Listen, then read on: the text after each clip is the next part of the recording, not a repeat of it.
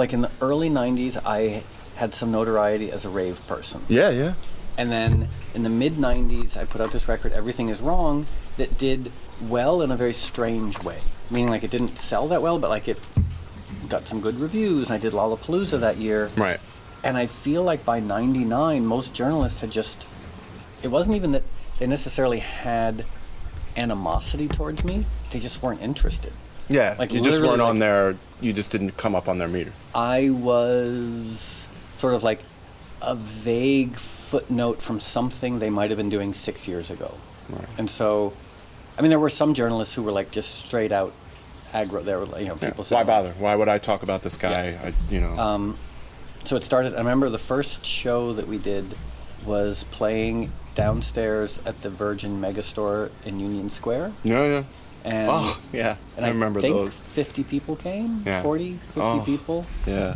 Um, so yeah, it started so slow that it. I mean, like I, I thought that before Play came out, I was convinced my career was done, and I, because I literally, I was like, I was like, well, my last couple of records tanked, Yeah. and this record is so weird and lo-fi, and at the time, like the late '90s was the time of like the huge, produ- hugely produced records. Mm. You know, whether it was Backstreet Boys or Limp Bizkit or Marilyn Manson or whatever. You know, like these records that people were, Definitely. people were spending millions of dollars just to produce the record, Yeah. and sonically, you know, like these guys like Michael Beinhorn Sure. you know, like, and Tom Lord-Alge, these people are being brought in who are like the best producers, the best mixers, the best engineers, spending millions of dollars.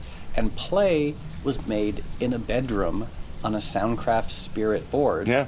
That this, the mixing desk Play was made on Mm. was probably about a third of a, the budget that most people would spend on one day making a record. Or, Yeah. or the meals they ate that day. Yeah. So it was like literally like the most low budget, weird, lo-fi, badly recorded, badly mixed record. Um, and so I just record. I put it out. I don't. I re- really, I was like, I should start thinking about going back to school at some point. I totally empathize. I, I, I, I've definitely yeah. It's not the first time in my life that I've had these. Oh, like- I, uh, what time is it? I mean, I, I, you know, I've had these feelings, you know, on a recurring Mm-hmm. basis for for years, but it's interesting because, you know, I, I don't know, from one artist to another, like especially one that's I was coming from a world where I listen, I worked on those records. I worked on those records where Mm-hmm. like we would have, you know, uh, in a month's time, like a twenty thousand dollar budget for meals, like ridiculous, you know. And I remember sort of discovering, you know, I lived in France for a while, and I just, you know, I remember honestly, I, I remember hearing your stuff in the early '90s, and then I was living in Europe, touring with all these pop, French pop stars as a bass player, like. You know, guys that were selling like two, three million records. You know, you don't mm-hmm. necessarily know who they are, but gigantic, you know, European pop stars.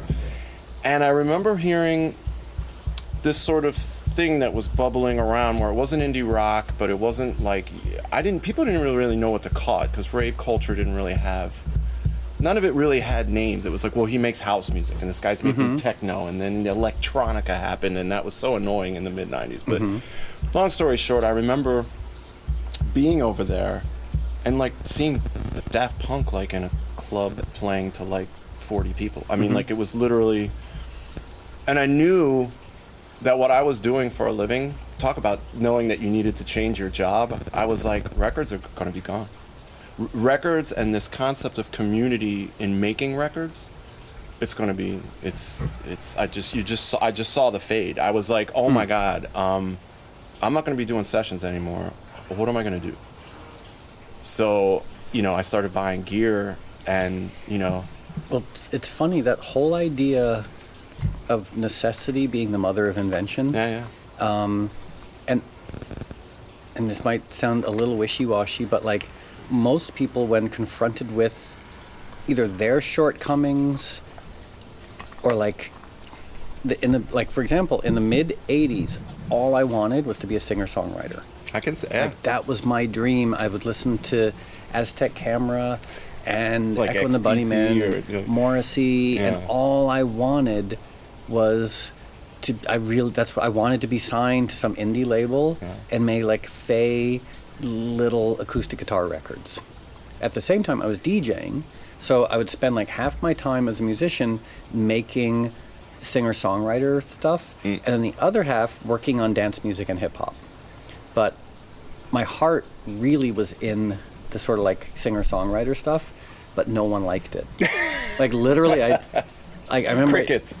in, Yeah. in like 86 i sent out 30 or 40 demo tapes to different record companies and the only people who responded were disney records Really? and their response was a form letter saying we don't accept um, Demos. demos Unsolicited that was demos. the only response i like so at least i was like well at least they had the time to like put a letter in the mail a form letter. But then in like i remember like 88 i had some friends over and i was playing my singer songwritery stuff and you could tell they were indifferent. And then i played some of the electronic dance music and they all got excited. And it was a similar sort of like oh maybe i should focus on this. You know because like i Yeah. could keep like the same way you could have kept going as a session musician Yeah. you know having that be your only gig Yeah. and it wouldn't I just didn't want to. Also. yeah and it, and it would have and ultimately like because the times were changing like you would have ended up very frustrated i assume Well, Yeah. I would have ended up frustrated, and I would have ended up very broke. I think. Yeah. Because, or I would have ended up, you know, touring with any number of people, and just being like, I, I can only make a living touring now, Mm-hmm. and, and I. hating doing that as much as I do, there was no way that that, Mm-hmm. that was going to be. And also, listen, unlike yourself, I grew up in a, in a family that was in, in, in the industry. So I definitely, you know, my father would, would basically, I watched him not work for about eight years, just couldn't get a gig, you know. And that really informed, you know, sort of my, like, uh, well, if I'm going to do this, I got to be able to, I have to be able to switch things up every four or five years if I need to, mm-hmm. because it's a cyclical thing. Like, you know, if you were to look at what was going on in the mid 90s and you look on what's going right, right now, I mean, it's, it, it's, Yeah. you know, totally different thing. But I remember being like, I, I really love being a bass player, mm-hmm. but I think I'm far more interested in the technology and the gear and and I knew that I was going to be giving up this notion of like I really miss. I mean, to this day, going into a studio with a full band, a really competent engineer, a producer that takes the weight off of me, like not producing. It's an incredible experience. I mean, I don't know how much of that you you've I- ever really done. oh i do i do tons of it i just Right. never release it like i Why not? um because it's well oftentimes like for fun Mm-hmm. i'll go in i'll like rent a studio for a day and just round up a bunch of musicians be like hey let's hear some new songs here's some old songs let's just play around Mm. um, or like find friends who are singer songwriters and go into the studio with them and Right. ostensibly be a producer engineer Right. but like I, I still love and part of it the main reason is i just love studios Me too. like there's something so Yeah. nice about like doesn't even really matter what the studio is. Like I remember last time I was in South America, we had a day off in Santiago, and I was like, "Hey, we have a day off. Let's go into a studio." Great. And we looked around. and They're like, "Well, technically, there aren't any." um, we found one, and it was like a TV production studio. And Right. I was like, "We've got a day off. Let's just record and see what happens." And Yeah. like, so you spend ten hours recording, and you don't end up with anything you're going to use. But at least it's like ten hours in a studio is much more enjoyable, much more satisfying than like ten hours in a hotel room checking Facebook. you know. That's yeah, that's my issue. Yeah, or maybe even most a lot of the time. Well, see, that's weird because I know we're creatures of also. You know, I can stare at a laptop for ten hours and come out with you know two fully realized productions in mm-hmm. that same amount of time. But that's not my goal. That's just the reality that I'm in now. If I want to make the kind of records that I'm making, I've kind of, you know, it's kind of like they say you paint yourself into a corner in a way. You know, I mean, that's not really true. I, I have a lot of musicians that I could draw from, and I, am sure I could go in and do certain kinds of recordings. But, uh, you know, it, that whole sort of industry, you know, listen, uh, if you had gone to Santiago you know, if you were in Chile like 15 years earlier, you would have found a studio, mm-hmm. right? I mean, like, chances are you. And that's to a large extent one of the reasons why I moved here. Yeah. Because, I mean, New York has some studios, but yeah. they just keep closing down. Yeah. Um, you know, it's just this rate of attrition where like all of the stuff I either grew up with in New York is gone mm. or about to go away. You know, yeah. like just like left and right. It's sort of like uh, Gray's the, Papaya closed the other day. I'm serious. Not that we would ever eat there, but it's like it's like but it's like the Rapture almost. You know, it's like these. you know these what it places just get taken away and turned into nail salons and Bank of America. Yeah, it, it, a whole other topic, but it's New York is we're in another gilded age. Mm-hmm. You know, it's just the flavor of this one is a little different than you know the turn of the 20th century. It's just you know or the 1880s. It is weird. I I moved away from New York for different reasons, but you know I, I do think it's funny, and I don't know if you ever worked in this studio, but the Hit Factory was a really famous. Oh, yeah. Okay, so did you work in the older 54th Street? They're both in 54th, but there was one 54th in Broadway and one 54th, I believe, between 10th and 11th. I'm sure. I mean, I sort of get them a little bit confused because then yeah. there was Unique. Oh, that, Times that's Square. Yeah, that was yeah. I loved that joint. They had bulletproof glass because it was such a disaster. Oh, it was a total but like, toilet. But somehow, like, it worked. Like the yeah. equipment was good. But um, Hit Factory, I worked. I remember. I worked with Lucy. Cru- uh, what was it? Julee Cruise at Unique. Remember Julee Cruise yeah. from the I, I produced a Julee Cruise thing at Unique, and I remember walking in. The guy's like, "You can't go in the room until you pay." And I was like, I felt like I was like in a Chinese takeout delivery like place yeah, no, in, a, in a bad neighborhood. I was like, "All right, uh, sorry." And you'd walk in, there'd be like those like dirty black leather couches, and like. a, an old pool table covered in like cigarette burns, but like people made good records there. Oh yeah. Um, but Hit Factory, I remember I went to the one where John Lennon had made. That's the old Double one. Fantasy. That's the old one. You know, that's the one that looked someone, like a studio. And someone took me in and said, like, this is the piano that John Lennon Yeah. played, the white grand. Yeah. Um, I was like, Whoa.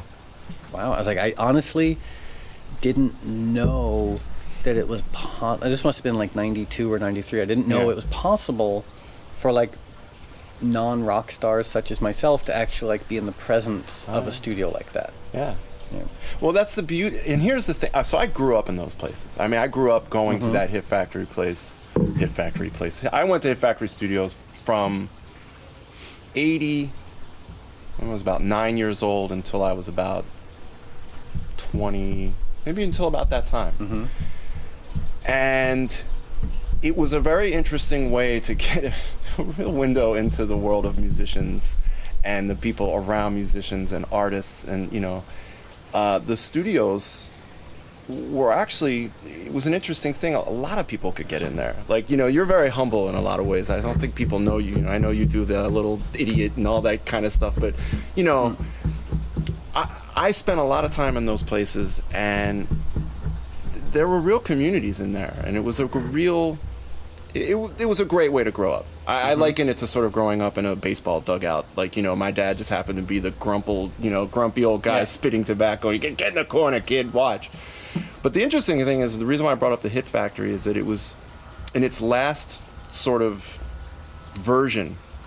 Uh, it essentially, when you would walk in, I remember I was wa- working on a Luther Vandross record, and I and I went in, and, and it looked like a hotel lobby, and they had turned it into this such a high end, like catering to like the Mariah Careys of the world kind of place, that um, it was funny. They ended up selling the building, and they, they became oh, condos. con- yeah, Well, right. then I actually spent quite a lot of time there after it became condos. Really? Because Gibson no. bought the Hit Factory, Gibson Guitars, Oh, I didn't know that. and for a while, a good friend of mine was worked at Gibson Yeah. and said, "Oh, we're not allowed to rent any of these studios, Uh-uh. but if you want to use them, they're there. Not for recording, for rehearsing. Sure, because the So- gear is already gone at that point for most Yes. part. I so mean, like there's- you'd walk, yeah. So you'd walk into the control room and it'd just be like an empty control room with no equipment. But they're like, well, Wow. they're, but they're like, we technically, because of our lease, can't use these for commercial purposes. But they Oh. would basically let I had no idea. all of their Gibson artists. Yeah. I mean, it was it's kind of amazing. Like you'd walk in, they'd be like, well, "Do you want a guitar?" Yeah. Okay, here's an SG. So as a result, I've yeah. got like a real SG. I've got Yeah. like ten SGs just floating around. That like I think they've they've since. Oh like, no, no, no! I'm sure it's there. Yeah, that's changed like, greatly. But, but like, so I would. That was my sort of like rehearsal space. Really? For quite a long I, I time, never yeah. knew that there was a period of time where that was used that way. I always just assumed it turned into like, because it just cracked me up. I figured it already looked like a hotel. They didn't really need to do much. They could just sort of put some drywall up and sell Yeah. these places. it's still there oh as yeah. a rehearsal space, basically. Wow. Yeah. I had no idea. Incredible, but yeah, the New York has changed. I mean, I remember one, you know one of the last times I hung out with you in New York. I don't know if you remember this, but you had Teany, and I came down and we were playing Scrabble. Mm-hmm. And you're a Scrabble bully, my friend. You you are you are a Scrabble Nazi, and I don't know. wow, but Well, Nazi has such negative connotations. no, it doesn't. How Come about- on, it's the new fun thing. Um, I, at that time, was pl- like I was in a relationship, and Yeah. my girlfriend at the time we didn't. Well, We didn't I- I speak hate to each say- other. We just played Scrabble. Yeah, we didn't really, we didn't really like each other that much. We just had like one of these sort of like dynamic, like liquor, and basically our relationship was like liquor, drugs, arguing, and Scrabble and we so we played and at one point I remember we were sitting in Teany and one of the Teany empl- we were playing some game like maybe uh-huh. gin rummy and the Teany employee walked over and said like you, he said like you guys know you are the most boring couple on the planet. Because like we would just like I we didn't really talk. We just Wow. drank a lot. So by night it was like drink and do drugs and have dysfunctional stuff go on. And then during the day like be hungover and play Scrabble. Wow. Well, I caught you during the maybe sort of going into maybe the night version of it. I caught the end mm-hmm. of the Scrabble, and I actually spilled a beer on your lap, which I still apologize for. Oh, I but don't care. yeah, you didn't care. But you kicked my ass in Scrabble. But I had also never played. yeah there That was not fun. But I had a there was a like a three year period where a lot of my friends really got into playing very competitive Scrabble. Like and it wasn't a lot of times it wasn't fun. Like it was just way Yeah. too competitive and people were like people started cheating and started to get like just because like everyone got way too caught up in it. And what I thought was interesting, it was like people you wouldn't expect to be obsessive Yeah. Scrabble players, you know, like some of the cool kids. Oh, yeah. You know, like I had this for years. Um, I played online Scrabble with uh, which one of the Beastie Boys, not Mike D, the other one, Mike. oh, No, Adam, Adam, Horovitz. Adam Horovitz. Yeah. Yeah. So for years, and like we both promised to each other that we wouldn't cheat, and I'm sure that we did. You know? You, you have room fulls of like you know interns, you know, like Yeah. you're looking up. Yeah, I, I could see that. Little, little too much time on your hands. A little too much drink. A little too. It's like It got- it got- it's it's such a nerd. You know, it's it's the epicenter of nerdism. But as a result, I think I know every two-letter word in the dictionary. so. That's great. Well, yeah. Oh man. But I just remember that was a time where you know I. I'm thinking, you know, what era is this? It's like that's when the fade in. No, no, it wasn't because of Scrabble or any nerdy things. New York started to feel different right around because you're you're you know the, the restaurant was in an area that was really very rapidly gentrifying and and Yeah. and, and it was you know the luxury hotels i remember once i caught one of those giant developments on like b and s- somewhere like b and somewhere where a lot of poor people still lived mm-hmm. they were putting up something that was like you know a million eight for the small unit kind Yeah. of places. And they i busted them using a song of mine on their website. You know my buddy red boy was just like yo here's a website. You got to check this out. And, and like i just remember it, it i felt the extreme greed coming in around this. There was a lot of money left over from the tech bubble going into this whole you know yeah.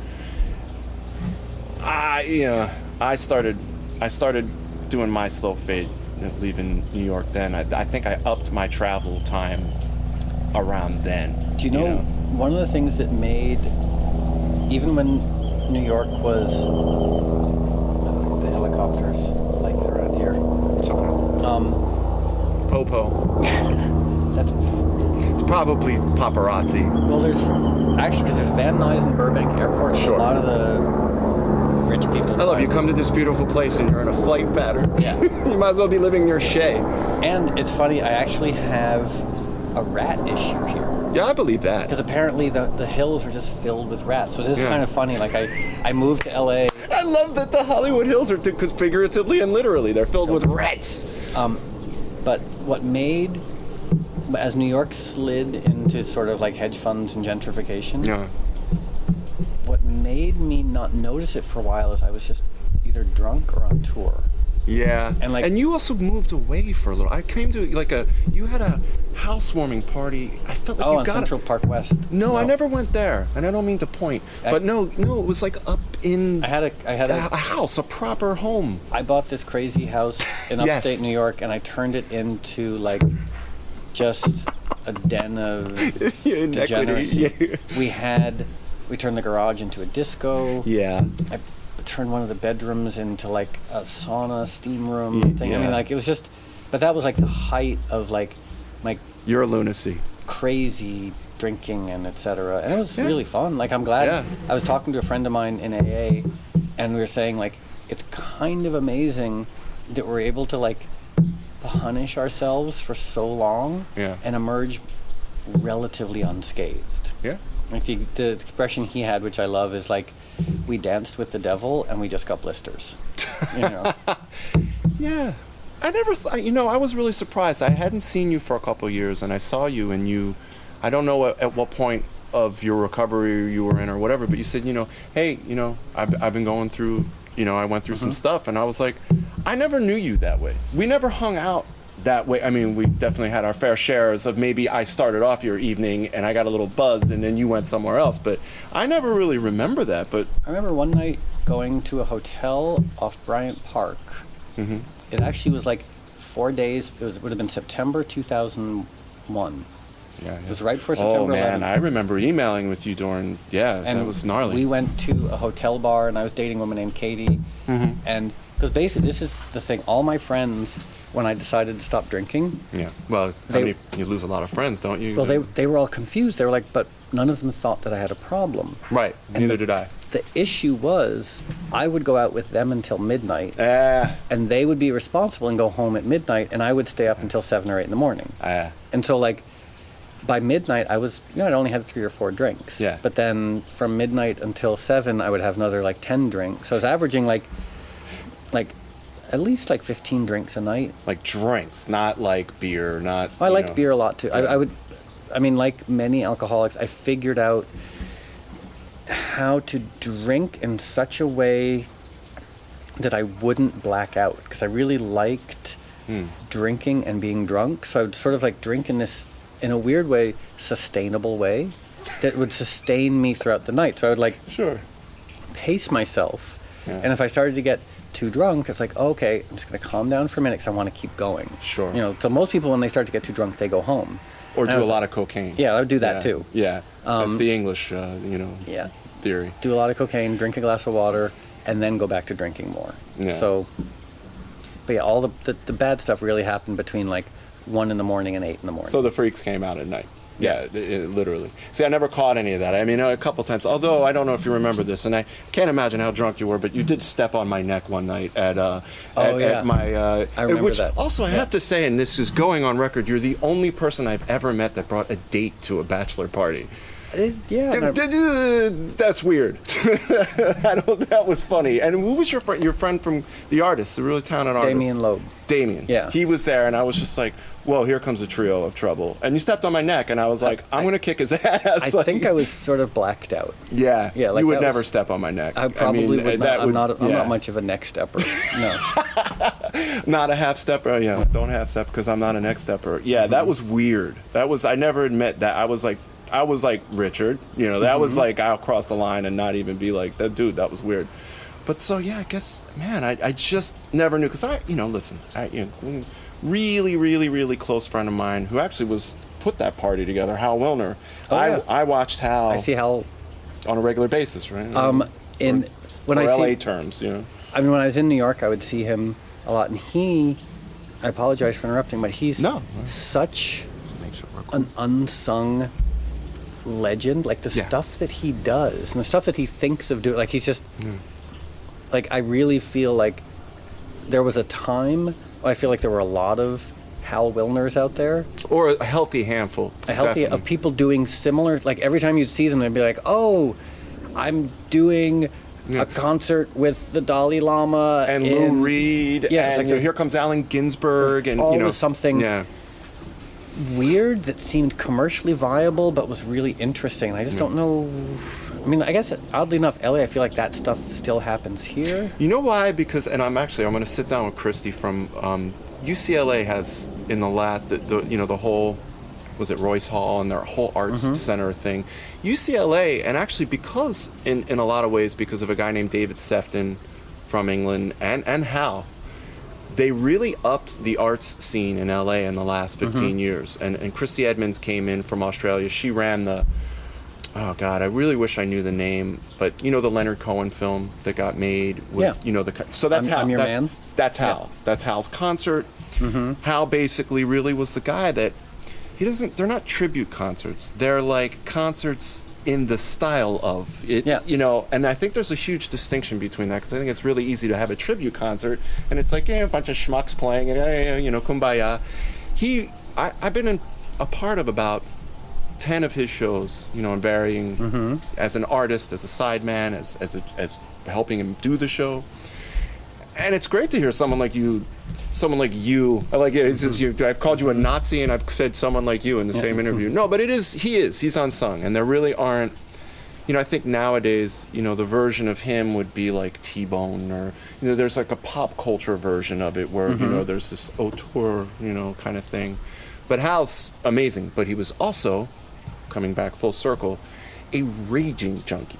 Yeah. Like a raging, raging junkie. And I remember I moved to New York. When when did you move to New York? I was born there, I know you were born. You were born in uh, Harlem, or 148th Street in 1965, and then I moved to San Francisco with my mom in Really? '69 Okay. for the summer of love, the second summer of love, and then we moved back to Connecticut, where she had grown up in I guess like 70 or 71. Oh wow. And I basically lived in Connecticut until about 1987, thereabouts. Then I moved. So I moved back to New York Right. to 14th and 3rd in like Oh, wow. 87 or 88. Great. At the height of the crack Great. epidemic. Great epicenter of Um, yeah. One of my my like when I talk to young people in New York, because yeah. like oddly, I mean, what's weird about what's one of the things that's so strange about New York is it's the same place but completely different. Yeah. You know what I mean? Like Yeah. yeah. like if you stand at the corner of 14th and 3rd, like it doesn't look all that different. No. I mean, sure, there's some new buildings, but like generally, like it's kind of like the L train is right there. From when- Totally agree. Yeah. so it's a little disconcerting when something is both profoundly familiar and profoundly unfamiliar. Yeah. Um, Yeah. But so when I first moved in, um, this is a story I like to tell the young people in New York. I had an apartment with th- a bunch of other guys, and I paid $180 a month for my room. And we literally got no sunlight. It was on the ground floor facing north. So Oh, wow. we didn't know what the day like. So one Yeah. morning I woke up and I heard rain, so I got dressed for rain. I walked outside and it was bright and sunny. The truth is, I just heard someone showering. Yeah. Li- Literally no idea what the weather was, but the shaftway, the sort of like the alleyway next to us, was filled with garbage. Yeah. I mean, literally had like three or four feet of like Yeah. accumulated detritus and garbage. And one night I woke up at like three in the morning and I heard some crack addicts or whatever fighting at like on like the third floor. Mm. And this one guy saying like, "I'm gonna do it. Fuck you. I'm gonna do it." And he jumped out the window. Three stories up. Three stories. High enough to really hurt yourself. and I heard boom, and I opened up my window, and there's this junkie lying there, and he's kind of bloody, and I was like, "Fuck!" Like I'm half awake, and so I call 911. The emergency people come, and so I'm in my window talking to the EMT guys while they're like scooping up this junkie, and they said like the garbage saved his life. Ah, He, they, perfect. they said the garbage. If, if they said if, if someone had cleaned out this alleyway, Yeah. he would have died because he would have hit concrete. But they're like he hit garbage and he'll now. So Yeah. so he's just an idiot. Yeah. So- it's like a that's like the scene from like a bad cop show, you know, like in jumping into this oh god. Yeah, that was New York then. Yeah. And that's the New York I moved to and I remember you know, I'm junkies falling into benign garbage. that's yeah, Wednesday. It was Mhm. pretty much a basic Wednesday, but I but I yeah. it's funny. I saw someone the other day talk about like you know how dare you pine for the old days of like you know disgusting Times Square and all. You know New York is amazing. It's never been better. And I'm like, well, I don't really know. It's never been better in terms of like, it's clean. yeah, It's cleaner, and it's never been better for white people who make a lot of money. exactly. It's never Yeah. been better. Okay, Werner Herzog had this great quote recently. He said, um, "People in LA make things, and people in New York buy things." Yeah. which is a gross generalization. Yeah. clearly there are a lot of people here who just Yeah. buy things, and a lot of people in New York making amazing stuff. But there definitely does seem to be, like New York is phenomenally cultivated consumer culture Yeah. you know like i feel like and this is again a gross generalization but like when we were growing up or coming of age people were judged on like the content of their character and their creative output and now i feel like it's all how well you amass money and things Yeah. you know like and and the and to new yorkers credits like they're really good at that Oh know? no, it's I feel like it's the world's capital of that. Yeah. I mean, I a friend of mine recently sold an apartment to a couple uh, on the east side, you know, for a couple 1000000 Mm-hmm. dollars, and they're just you know they wanted a pied a terre on the east side from their west side place. You Yeah. know, it's like that sort of mentality where Yeah. I was, you know, it always makes me think of when Chris Rock said, you know. You know, if if if Bill Gates woke up with Shaq's money, he'd like you know he'd shoot his whole family. Like you know, it's just like it's just like that's wealth. Just always remember someone's writing a check for the bouncy car. It's you know, it's it, New York is ex, it's.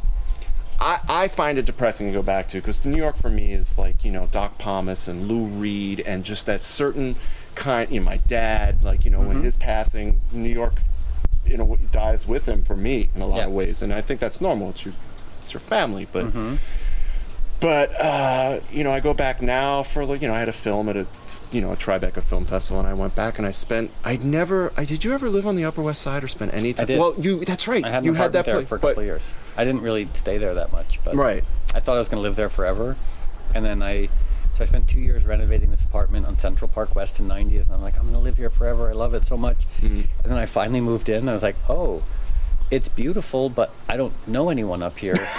And, Yeah. And so I spent the, the for the time I tried to live on the Upper West Side, I spent all my time either on like the B or D trains or like in taxis going down Yeah. to Lower East Side where my Like friends were. twenty-eight dollar taxi rides. Lots you know. of lots of Yeah. yeah. like 3 a.m. stupid expensive taxi Yeah. rides. I was the whole, I, I lived the last couple of years I lived in the city. I actually lived in Tribeca, and I just remember my, oh, my old man was so funny. He's like, every time I visit you, it's like a, I could fly to St. Louis. This is ridiculous, you know. But yeah, the the I was just gonna say I, I would stay on the I stayed on the Upper West Side for the first time in my life. Like after being in New York or you know, living in New York City for 25 years, and it was so weird to me because I I had never known what it was like then, but I caught the current version of it, and I just I hated it like top to bottom. I was shocked. You know, it was just this weird. Mm-hmm. I mean, it's, I- you know, the, Well, I simply, for me, I mean, I think this is why. I mean, because clearly, like this neighborhood especially is filled with expats. You know, so many New Yorkers who moved here, and what I have accepted is this weird paradox of New York is one of the most beautiful, dynamic, wonderful cities in the world. It's just not for me. yeah. And I think that there's a sadness that comes along with that of saying like, oh, this is the city of my birth. This is the city I revered for so long, and realizing like it's in some ways it's better than it's ever been. Right. It's just not for not me. for you. You It's know? not meant. And there's there's that sort of wistfulness of like, oh, like when I go back now, like it's weird. Like when you walk down street, I mean, like I've walked up and down every street in Manhattan a trillion times, Sure. and you walk up and down these streets, and you're like, oh, this street when I was 20 years old, I felt like it was my home, and now I'm mm. like, I don't know any of these people. Yeah. I don't know these stores. I don't know these restaurants. I don't understand this culture. So it's, I think when people get worked up about New York, it's the sadness of feeling like Ah, yeah. this was my home. It's like loss, it- mourning loss. Yeah, it's simply just like it's this subtle like, like we were invited to the party for a long time, Yeah. and now like the last time we went to the party, we are like, oh, I guess this isn't my party anymore. Yeah, maybe Yeah. I'm, it's a little creepy. I'm talking to this girl. I'm a little too old. Yeah. or whatever. Oh, that definitely happened to me at Max Fish. Oh, oh, that's Right. Yeah, Max. Fi- and that now is Max Fish gone now? Max Fish That's what I- I figured. I think they're trying to move it to Brooklyn. I actually Uh, had you the know, Fish randomly brought to you by Top Shop. Yeah. You know what is it going to be? Yeah. one of the last times I was in New York. Oddly enough, it was the weekend that both Max Fish and Maxwell's closed. Wow. And I thought it was just, I was like, it seemed Bad weekend for Max's. bad weekend for Yeah, Max. my uncle Max, Max Roach. Yeah, it's And not it- a good weekend. And uh, I'm thinking of Annie Hall. Uh, Stop calling me Max. Yeah, oh, right. But Max, it's a good name for you. It suits you. Um, so, uh, but yeah, somehow I randomly ended up there. So I was able to go to like Max Fish's last night and go to Wow. Maxwell's And last you, night. you lived right. I mean, Yeah. I remember your place was right there. You know. that and that certainly, in a wonderful way, enabled and facilitated my drinking. You could go out every night because every bar you wanted to go to is right out your front door. but it also enabled and facilitated extreme creativity because the, the, the you know Yeah. that that neighborhood especially i'd say even maybe 10 years before i even knew you i mean Mhm. i knew that neighborhood you know i always sort of got there's a romance to the dirtiness and the, the Yeah. reality of Chinatown spilling into Little Italy, spilling into you know Mm-hmm. artists. You know, we used to. I used to be, you know, and I'm sure you've been in a bunch of bands when you were a kid. When I was a kid and I first moved to New York, I was in crappy bands, and these crappy bands, you know, invariably had shitty rehearsal spaces on Rivington that are now places to get frites and you know Mhm. like very expensive lattes. But we knew almost to the hour to on the day to the hour when the crack arrests and roundups would be. So we would be rehearsing, and we'd sort of be like, "Hey, you you want you want a coffee? Let let's go watch the roundup." We Yeah. literally would see like 15 people, like you know, and I'm like, that that was just the reality. Yeah, so remember- well, for a while, and I, I, I do feel like such an old guy, like talking about the way New York used to be. But no, it's it's. um, I lived with an ex-girlfriend of mine on 10th Street, and 10th Street between Second and Third, no, First and Second, for some reason was ground zero for crack selling, yeah. and I don't know why, because it's like 10th and what? 10th? 10th between First and Second, for some reason. I know 10th between A and B. I mean, Willner lived on that Yeah. block. That was he lived on that block for a reason. So you're Yeah. you're right in there. And yeah. for some reason, like I could never, because it Sorry, was actually Hal. kind of like a perfectly nice block, but it got so bad that Yeah. the police started shutting down our block. Like they would put barricades every, like Thursday, Friday, Saturday night. They just put barricades. You're just And they would only let emergency vehicles through. Ugh. Would you have to like talk your way yeah, into so every like, time you get there, you have to be like, you have to show your key and be like, I live at 223 East 10th Street. Yeah. And then the police are like, oh, okay. Yeah. You know, what was really funny though with the crack era, I mean, there are lots of funny things. Like the Oh, the humor is nonstop with crack. Please. Well, my okay, my favorite crack story was I rented an apartment on Mott Street in 1990, Mm. and while I was renting the apartment, my landlord became a crack addict. oh. And so one time I came home and my apartment had been broken into, and I was like, "Oh fuck, my apartment's been broken into." So I changed the locks.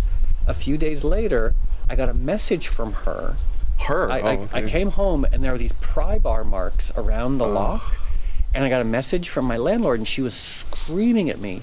And she was like, You can't change the locks in your lease. I'm the only one who's allowed to change your locks. And all of a sudden I realized she was the one who'd broken into my apartment because she had become a crack addict. Lady crack. Yeah. And so she had tried to break into my apartment with a pry bar.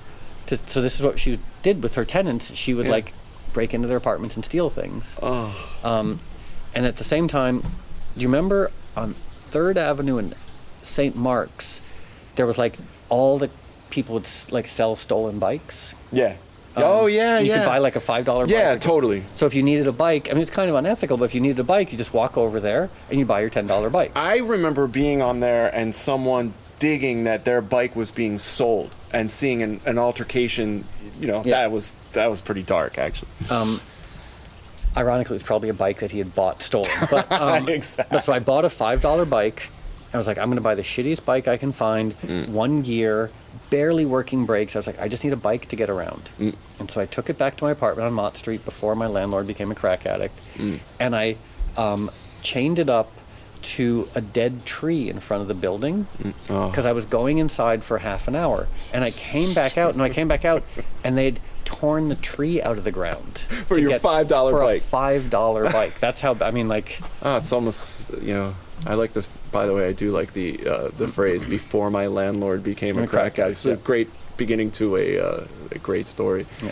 Yeah, it was an interesting time, and it, you know, definitely, I, you know, I don't pine for you know taking a break to see a bunch of people get arrested for a drug that they should never be doing because Mm-hmm. unfortunately, economically, they're forced into chasing a cheap high. But it was an interesting time. yeah, I'm surprised. You know, Dinkins gets a Dinkins really stepped into the absolute worst timing for the city's first black And- mayor. It well, the was funny thing about him as a Poor mayor guy. is Or he maybe was not. like the whitest mayor New York has ever had. Meaning, like, in politics. In, in, and his obsession was tennis. yeah. One of the only things I remember him doing, Hey, Arthur Ashe played tennis.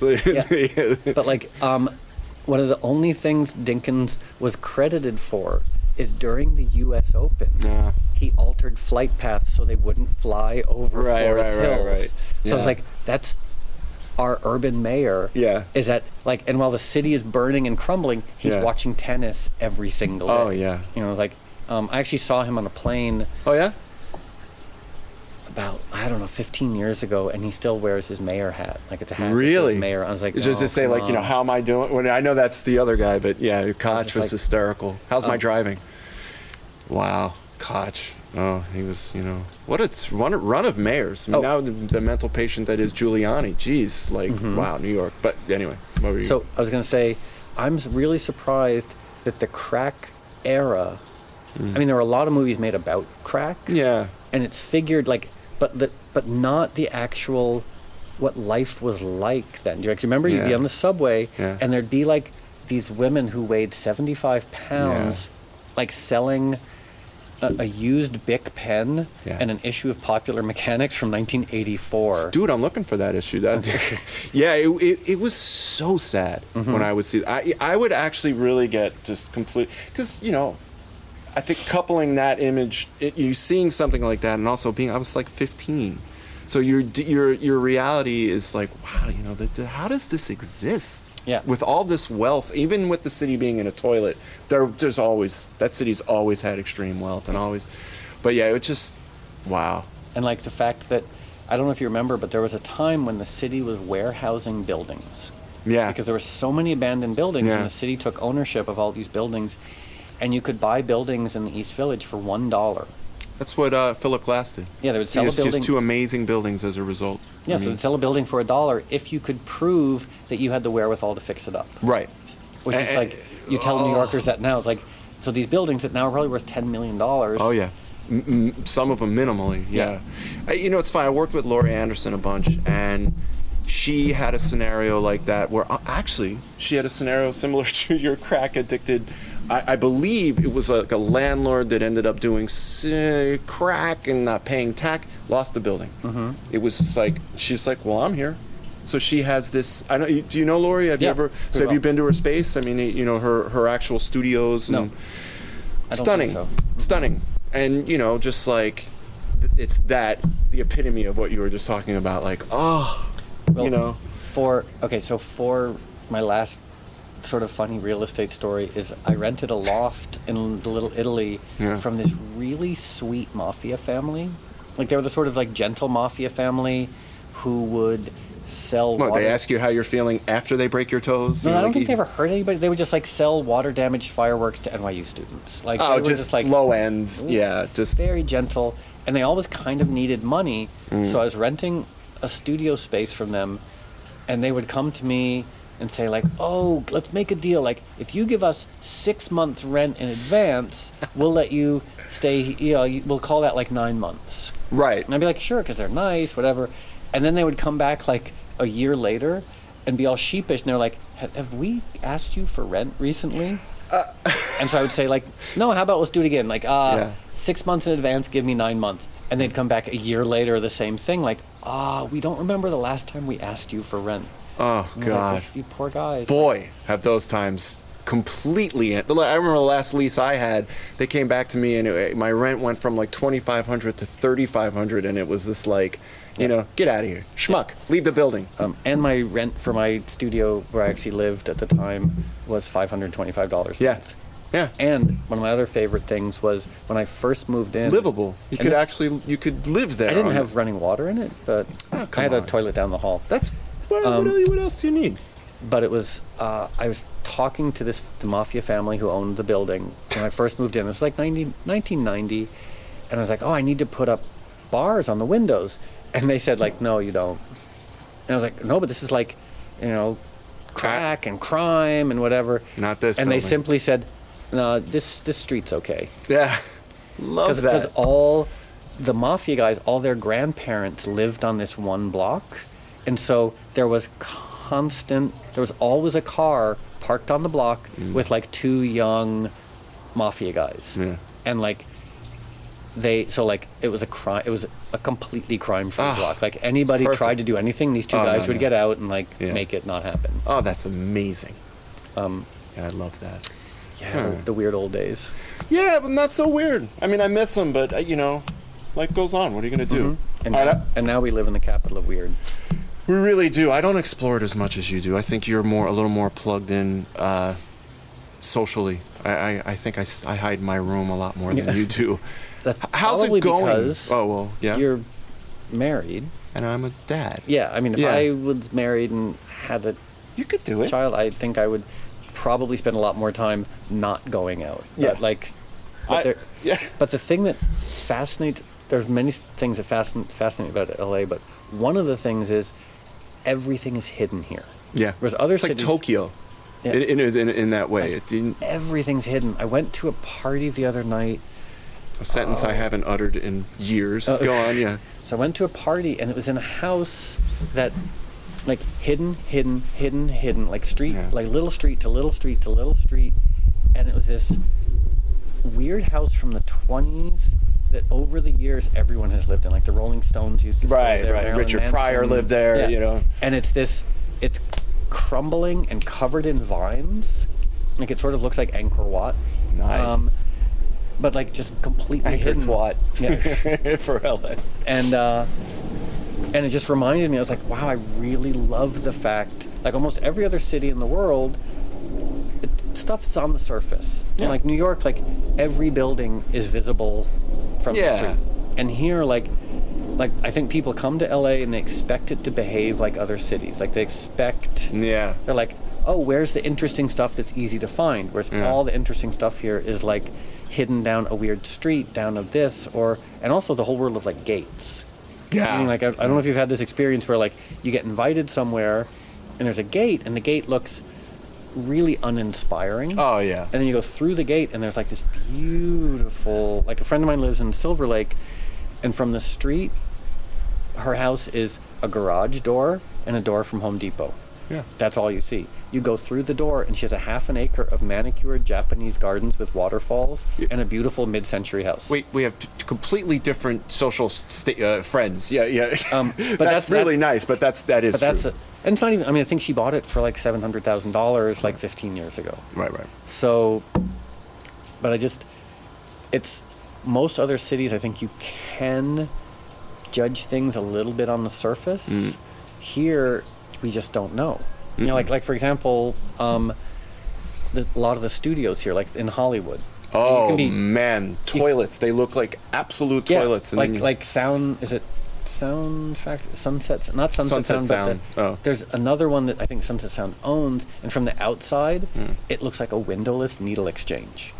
like you walk by it, and it literally, even well, it's like an it's like like an abandoned windowless. Needle Yeah, right. And then you go in, and you're like, it's the most. Be- I mean, they have like so much phenomenal equipment. You know, mm-hmm. microphones that cost more than most houses. Oh, yeah, yeah, And yeah. they're like, oh, and yeah, and this is where the Eagles made their record. Yeah, This yeah. is where so and so. But literally, like from the outside, you would just think like, okay, yeah, I'm walking in the ghetto, and this Yeah. is a, a homeless shelter. you know? yeah. No, it's very weird. I remember the first time I did a record. I've, I've done like three or four records at Sunset Sound, and it's like I remember seeing the font, that horrible orange sign with Oh, the, yeah. and I felt I was like, is this like a bad '70s family restaurant? You know, it looks like Yeah. uh, you know you get like a like a you know peach cobbler that's about to go spoil you know spoiled. Mm-hmm. Like, And you- an, yeah. an alligator head on the wall with like a cowboy hat on it. Oh, absolutely, and some sort of eating contest where if you can beat Luby at the rib contest, you know you're all you're good to go. But no, the and then yeah, you're right. You go in and then you get someone goes, oh yeah, Prince made his first three records here and incessantly played basketball in the courtyard, and you're like, and Van Halen. All I know, I don't know about. Okay, this is where I geek out. I worked in the room where Van Halen did Van Halen one, and I was just like, yeah, hooray! it was just like you know an incredible place. But L.A.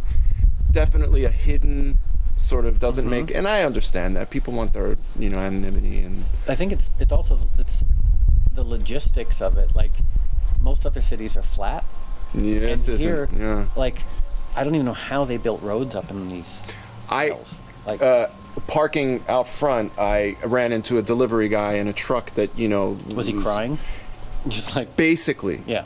Uh, and it's yeah, I couldn't, you know, I can barely drive my Prius up your road. You know, it's Yeah. it's it's it's kind of a nightmare. But yeah, I, I had another guy at the bottom. I don't remember the name of the street, but the a truck driver looking at me today, and he was just he was just shaking his head. Yeah. and I was like, you know, I'm like, what I do? What? I, and he's like, it's just like I, you know, and it's Yep. it's it's I once watched.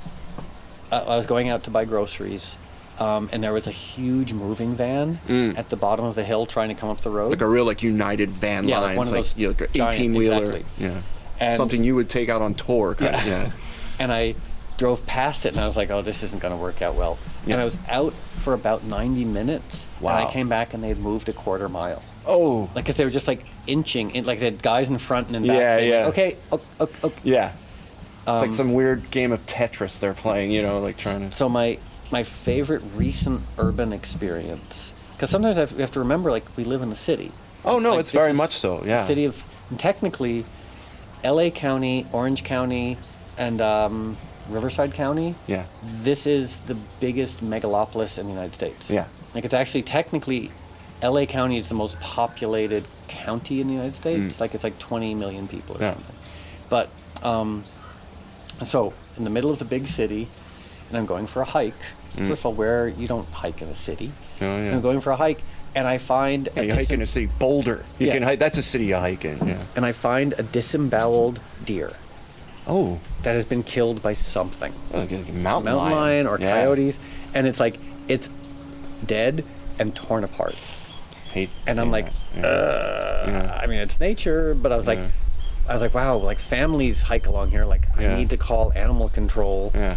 And so again, another big city thing. Like, you're going Yeah. for a hike, you find a disemboweled deer killed by the native megafauna, Yeah. And then- Megafauna. I love that. And then I- name for a band. and then I call animal control, and they drive up in their animal control truck, and they go look at it, and they're asking me how I how they can take it away. they, they can't figure it out because they're like Right. it's, it's on a it's on a trail Yeah. where their truck won't go down, Oh. and these guys and it's like a 200 pound deer Yeah. That's been disemboweled and is lying there all messy. Ah. And to their credit, they figured like Oh yeah. took a few trips, but yeah, they, like they got to do it. um, I was like, that's where else? Like, when was the last time someone in London? I love London very much, but like went Oh, for a they- hike and found. Wait, if you stopped there, Yeah. when was the last time someone in London went for a hike? Yeah, but found anything Mm-hmm. other than you know someone really drunk or you know Yeah. screaming or like looked like someone punching from punching a bus. punching a bus or a Mighty Boosh uh, Mm-hmm. Yeah. cast member. Yeah, it's yeah. L.A. is. I I mean, I saw a skunk at midnight last night in my front yard. Walking my, I was walking Mm-hmm. Mookie, and I was like, uh, we need to go back in. You know, there's a skunk. Yeah. But uh, LA is very interesting. Before we wrap this up, I want to talk to you about one thing.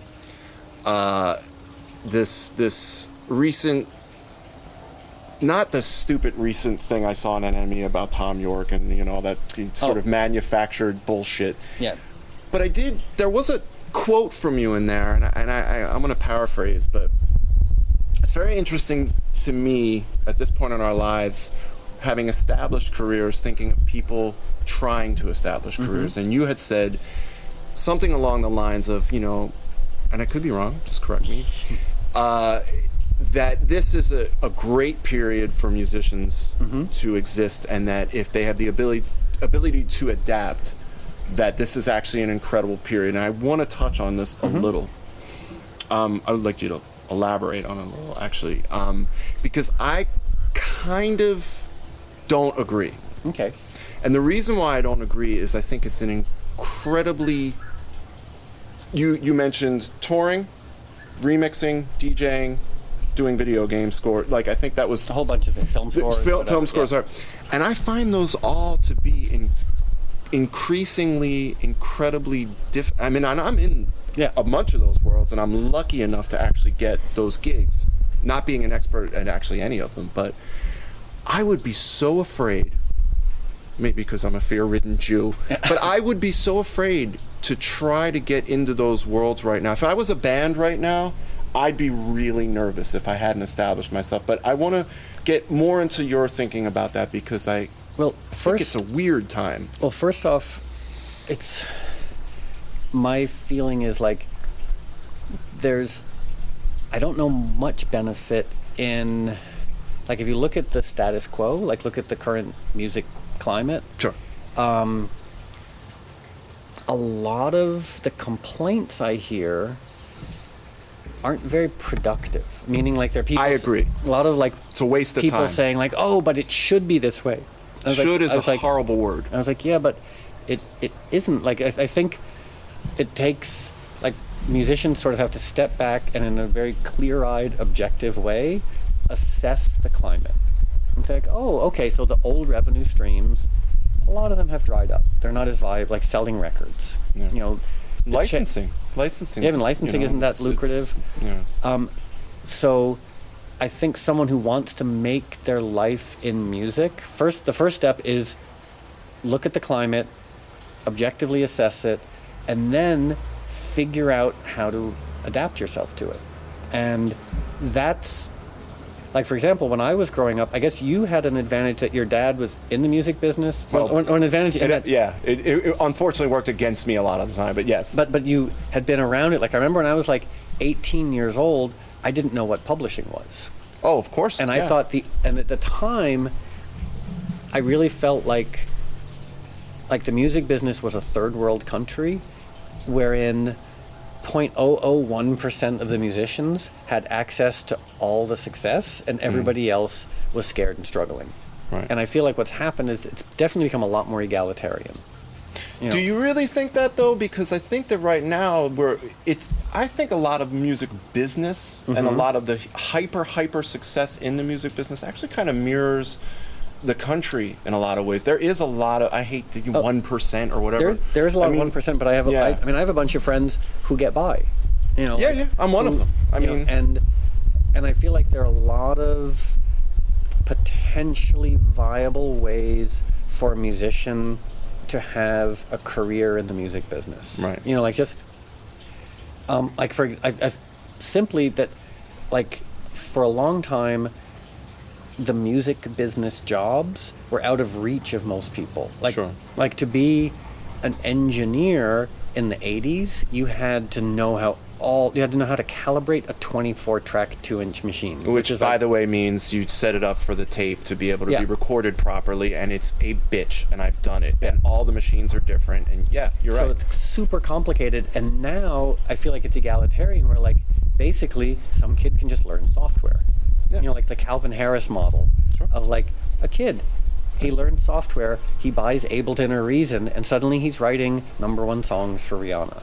And I feel like there's Yeah. there's an egalitarian not that I'm not even saying whether I like or don't like No, that, th- but I'm that's just saying pointless. like that's almost like yeah. I just like the fact that there isn't the sort of monolithic stranglehold on the music business that used to exist. It used to be like, you know, a couple of major labels and a couple of big studios and a couple media outlets and they controlled everything. But And I feel d- like it's that's kind of what it is now. I mean, you and Oh. I made it through indie labels. You know, I Mm-hmm. my first deal was through a label that had 11 cents and it just you know Yeah. and, and it worked it just there it water you know it, well no it, it worked because there was an economy for Mm-hmm. a lot of i sat down with do you know Lalah Hathaway Donny Hathaway's daughter Mm-hmm. you know Donny Hathaway obviously his daughter is you know, grammy nominated inc- just an incredible singer and she's like My only issue right now is that there isn't the bandwidth is very narrow in times where the bandwidth should be really wide and wide open. I think it's wide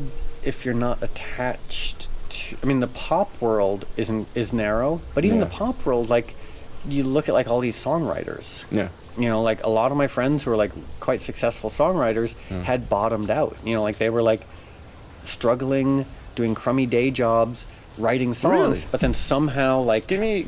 You don't have to. Well, divulge. I mean, like. like Skylar Grey is a good example. Really? Like she'd given up on the music business, had was no living in a cabin, kind of homeless almost, and Mm. like but kept writing, and people heard her stuff, and like now things well, are great. Yeah. She's doing very Um, but I feel like genre-wise, like the pop world, of course, is a weird dystopian mess. Right. But there's all these other genres. There's indie rock. There's dance music. I mean, like friends of mine who have any chops when it comes to classical music are doing great. Mm. You know, in terms of like orchestrating and scoring and doing certain things. So I just, it's Well, because I think at a certain point, and and I I agree with that last thing because I know as as the world has opened up to everybody just doing things with software, Mm-hmm. it's not you're not learning those tools and films. Yeah. And and artists and you know people that are have six like Rihanna. Here's you just said Rihanna earlier.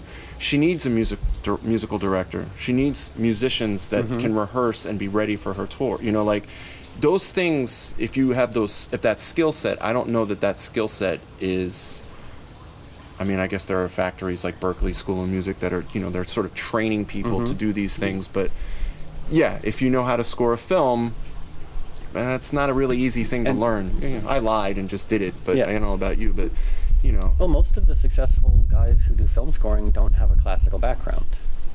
I mean, whether it's more recent guys for sure, but the, the Hans Zimmers and the no, Hans was a new wave guy. but he he's well okay. I, I get the sense that he really understands theory. I think he's learned maybe with a little bit of a background, yeah, but um, maybe Danny Elfman or you yeah, know the, the you know So- definitely. what I was going to say is I feel like, unfortunately, there are a lot of people who spend a lot of time developing very specific skills, yeah. and unfortunately and sadly, they're the ones who are really struggling in this climate.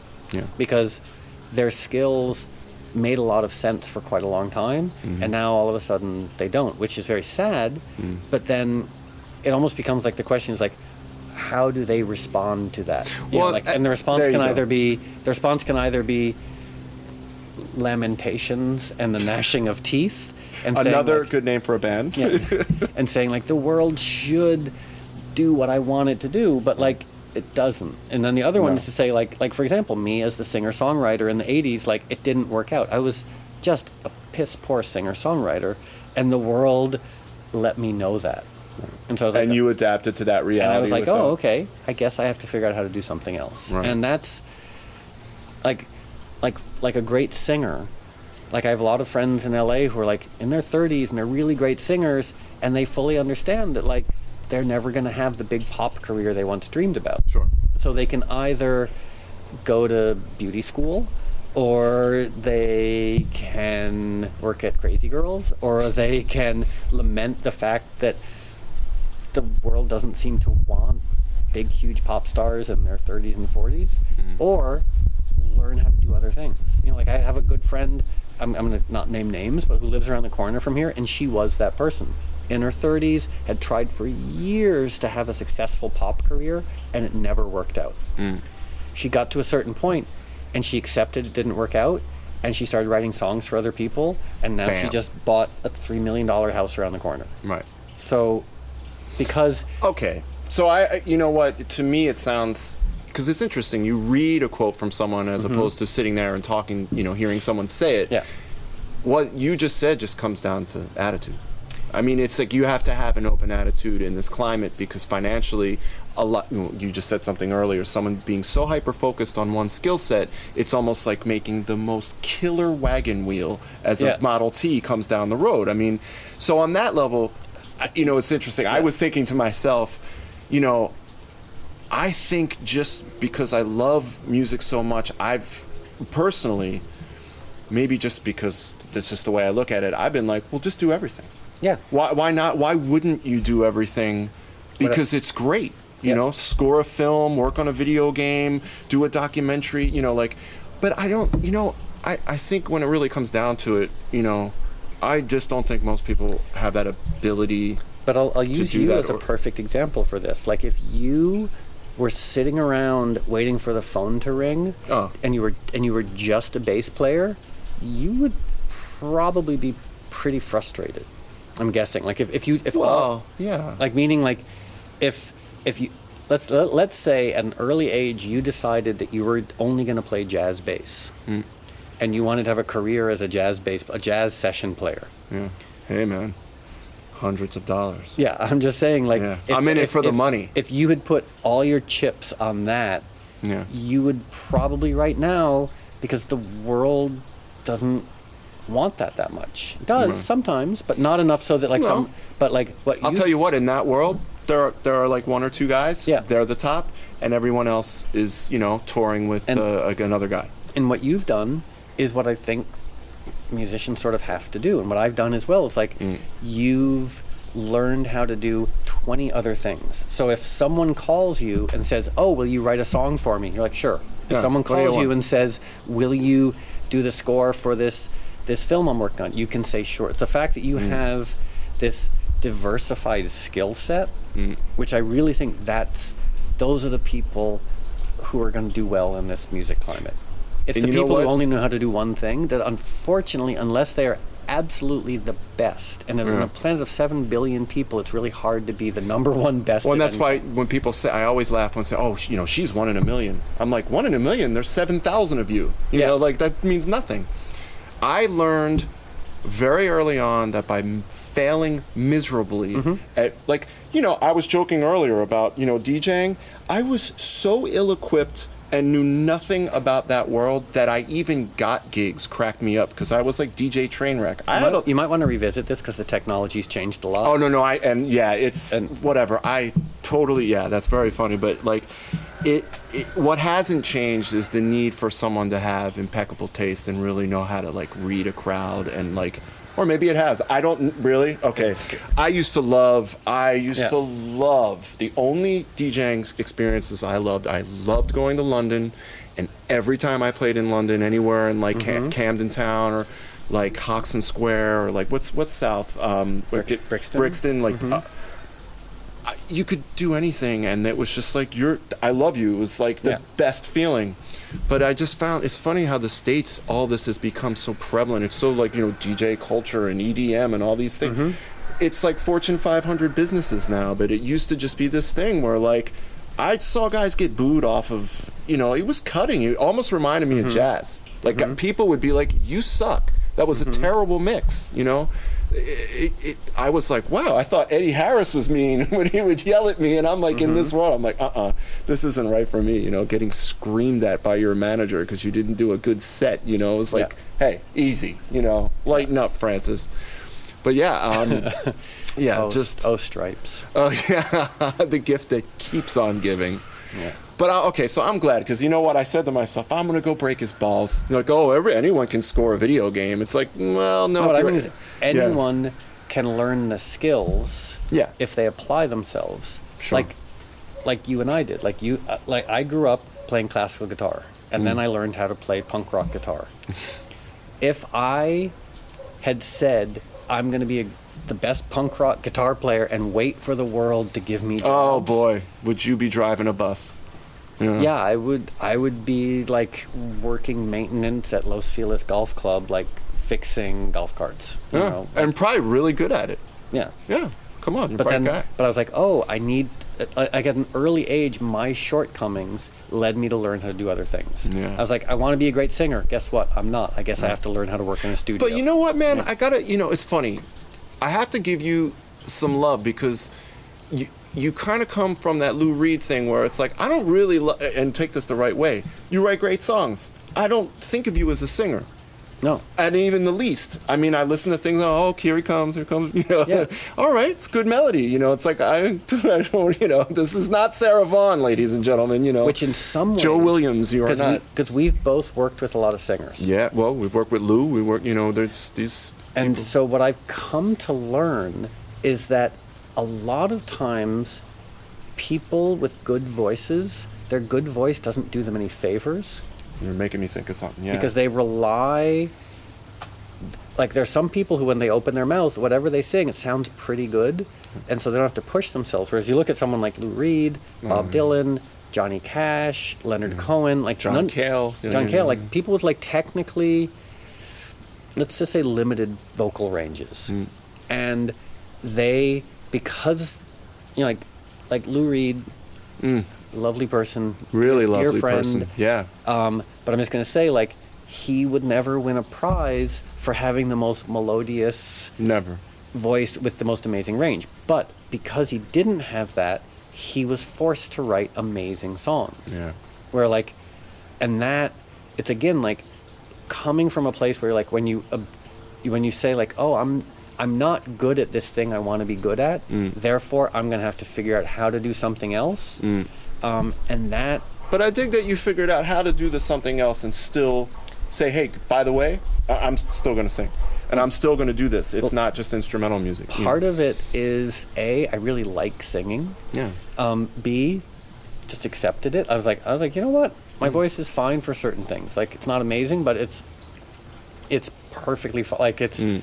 it's okay you know like the It's krusty the clown motto like it's not just it's not just good it's good enough yeah. um, and, and- betting against the Harlem Globetrotters. Yeah.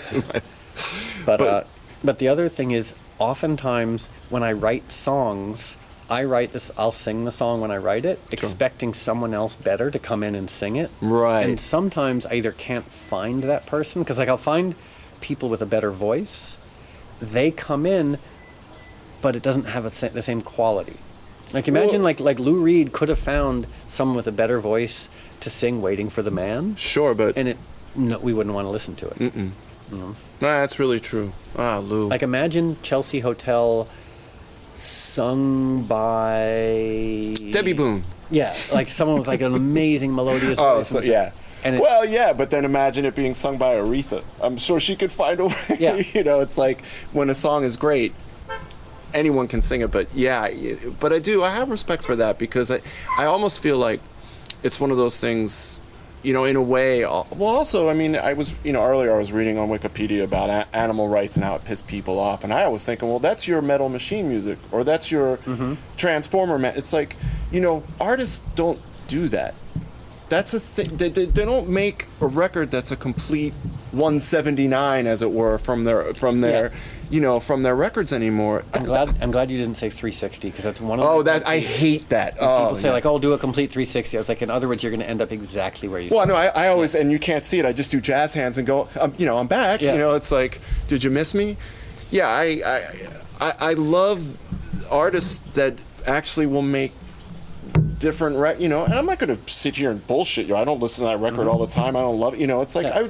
I, I just remember saying wait moby's got a new record i'm going to check this out okay that didn't expect that Yeah. that's i like this track you know that kind of stuff but we're n- i don't feel like we're in times now i don't have to you know Well- belabor this i think we're in times that they are what they are you don't you shouldn't have and I- certain things but and I think unfortunately a lot of well, people are smart. Mm. They figure out what is going to work yeah in terms of like like an indie rock band will be like oh think to themselves like they do one thing. Mm. they pitchfork has celebrated them for doing that one thing. Or they can ruin their career like that. I don't then- like that. and they people there is a lot of i think it's a great time for music. People are making great music but there is unfortunately quite a lot of safety like yeah, i feel i feel well, like that's why. That's exactly why I bring this up. No one, you know, said, "Oh, here's my flamenco acid jazz record." Like, no one just says, "Yeah, I love this thing. Here's a record, one off, Yeah. boom." No one is doing that. Um, yeah, there's a lot of, like, if we're giving grades to music, there's a lot of B's. Yeah, A lot of B's and B minuses. We're like, oh, that's good. But you, You know, know, like- what's been a running commentary on this on this show because we're mostly actually not speaking to musicians, but if things come up in in music Mm-hmm. sort of talk, it's sort of the George Carlin thing, and and people are going to get sick of hearing this, but it's like, you know, the global warming thing where you know, uh, you know, the planet isn't in trouble, we're in trouble. Yeah. Like music isn't in trouble at all. It's the choices I think that are, people are being sort of forced to to not make just there's a, an incredible amount of music out there that is just as creative and, and interesting as, as, as has ever been made. I just don't know that a lot of it is getting in pushed to the you know in people's faces as much as it. Well, we- because there's just so much of. I mean, like what Yeah. I what I find now when I put out records is like part of my mental well-being Mm. comes from the fact that when I put out a record, I don't really expect anyone to listen to it. You know, Really? Like I don't expect anyone But- to buy it. I just I'm like I'm like you know what? I love making records. Right. Put it out, and uh oh, I've got Commissioner Gordon's office. Yeah, I gotta go get the door. Okay, in all fairness, you were just saying that you you make a record and you just say, "Hey, well, I don't expect anyone to listen to it." I mean, Yeah. I, I hear that and I say, all due respect, none of this that we're sitting in exists, and you make a record now. You know, like if you're if you're economic reality and you're sort of you know you you are sitting in a sort of a catbird seat in that respect. You you have a level of success that very few people have achieved. So I I don't want to call bullshit, but I want to say. People are going to listen to your records, man. And, Sometimes. you know, so- I understand that. But the the thing is, like, in the late '80s, I was living in an abandoned factory. mm-hmm. oh, who wasn't? Come on. making music, and I didn't expect people to listen to it. So you've always held that. I don't know if I no, because I had a period where I really, really expected people to listen to what I was doing. Okay, so you all right? But now it's like I just sort of accept the fact that you make a record and you put it out, and I have no idea what's going to happen to it. Meaning, there's so much music, Mm. and so many people are really working hard to make great records Yeah. and they're just there's a better than likely chance that even if you've made the best record ever, it's just gonna you know Yeah. Fade, might might fade just away. You know, and or it might take 15 years to, to soak Yeah. its way in. I, I'm a, I mean, look And- at the way play started. I mean, I knew when I heard it, I was like, oh, wait a minute, run on. That is the shit. I really, really love that record. But it took a while. I mean, it really did. that was also really the hardest song on the record to make because there's so many vocal samples in it, and this is back in the days of like Oh. my Akai S900. Yes. And I was like, oh, how do I get extra memory for it? Yeah. And like, I'm like, well, if I shave an eighth of a second off of the end Dude, you could have called me. I would have been like, I'll put it in Pro Tools and I'll just build it and I'll sell it. Pro Tools existed. I had it. 98. Pro Tools 5, 98. Really? Yeah, because I, remember used- when you I were building your room, I came down when you first got Pro Tools and you just looked at it and you went, "What? What is it? What do I do?" I Like- used sound tools for a while for editing. You remember? Sure. Sound, that's, oh, of course. Sound Tool. I used to. well, that existed, and then yeah, but oh god, I remember trying to piece stuff like that together, and it was a nightmare. But Yep. all right, fair enough. I mean, it, you know what? The, the the gist of this for me is that it's you know, really just to get back to that 1st the, mm-hmm. the last thing we were talking about. You know, if people get anything out of a career in music right now, regardless of the success, you know, we may or may not have had, it it really is just your ability to have a pretty good, clear mi- uh, attitude, good attitude, Yeah. and just I don't know. I just lie. Yeah. Lying is amazing. You know how many films I've done because I just said, "Oh, I could do that." You know, you know Gypsy, uh, Wagner. Yeah, I got you. Yep. Boom. People need to lie. Thank you so, So much. that's what we've learned. Have a good attitude and lie a lot. Yeah, it's great. Works Yeah. works for Wall Street. Works Yeah. for me.